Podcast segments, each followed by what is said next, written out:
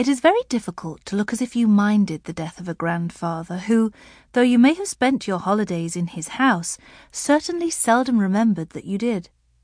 It was like that with the Forbes family. Their mother had died when Holly, the youngest, was quite little. Before the war, they had lived in Guernsey with their father. As soon as war was declared, their father, who had retired from the Navy to have time to bring his family up properly, rejoined the Navy, and the children were sent to England and given to their grandfather to look after.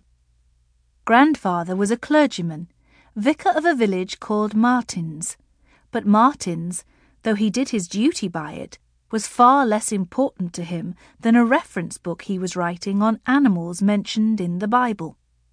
He was so absorbed in this reference book that when Sorrel, Mark, and Holly first arrived at the vicarage, all he said was, There were four beasts.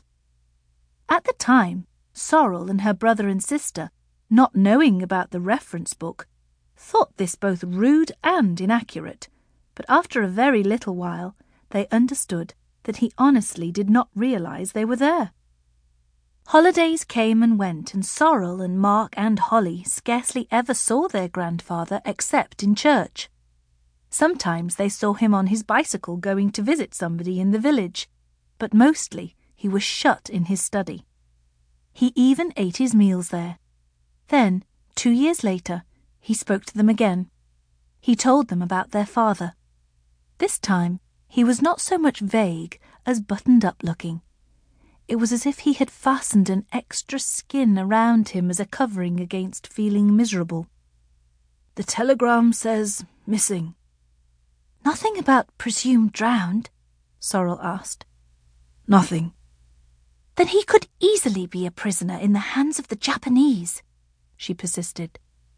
Grandfather looked at her. Quite possibly, he said and shut his study door. Sorrel was just a little over twelve at that time. Mark was nine and a half, and Holly eight and a quarter. The telegram talk had taken place in the hall. Mark swung on the banister.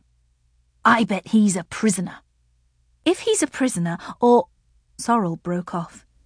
She did not believe her father was drowned, so she was not going to say the word. Whom do we belong to? Grandfather? Holly smelled something good cooking. Let's ask Hannah. Hannah was what made holidays with grandfather bearable. She had been looking after him for years and years, and she treated him with a mixture of affection and rudeness, but never with respect. I give respect where respect is called for, she would say to grandfather.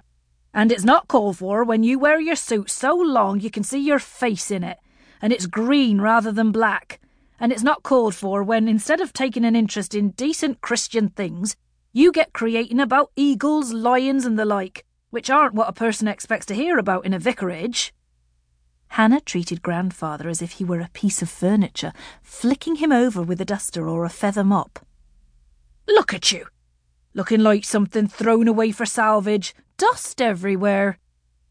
Perhaps because she had always liked them, or perhaps because she had lived so long in a vicarage, Hannah was a great singer of hymns. All day long, snatches of hymns came from her, often with bits that were not hymns stuck on and sung to the same tune or something like it. We plough the fields and scatter the good seed. Drat the butcher! That's a wretched piece of meat.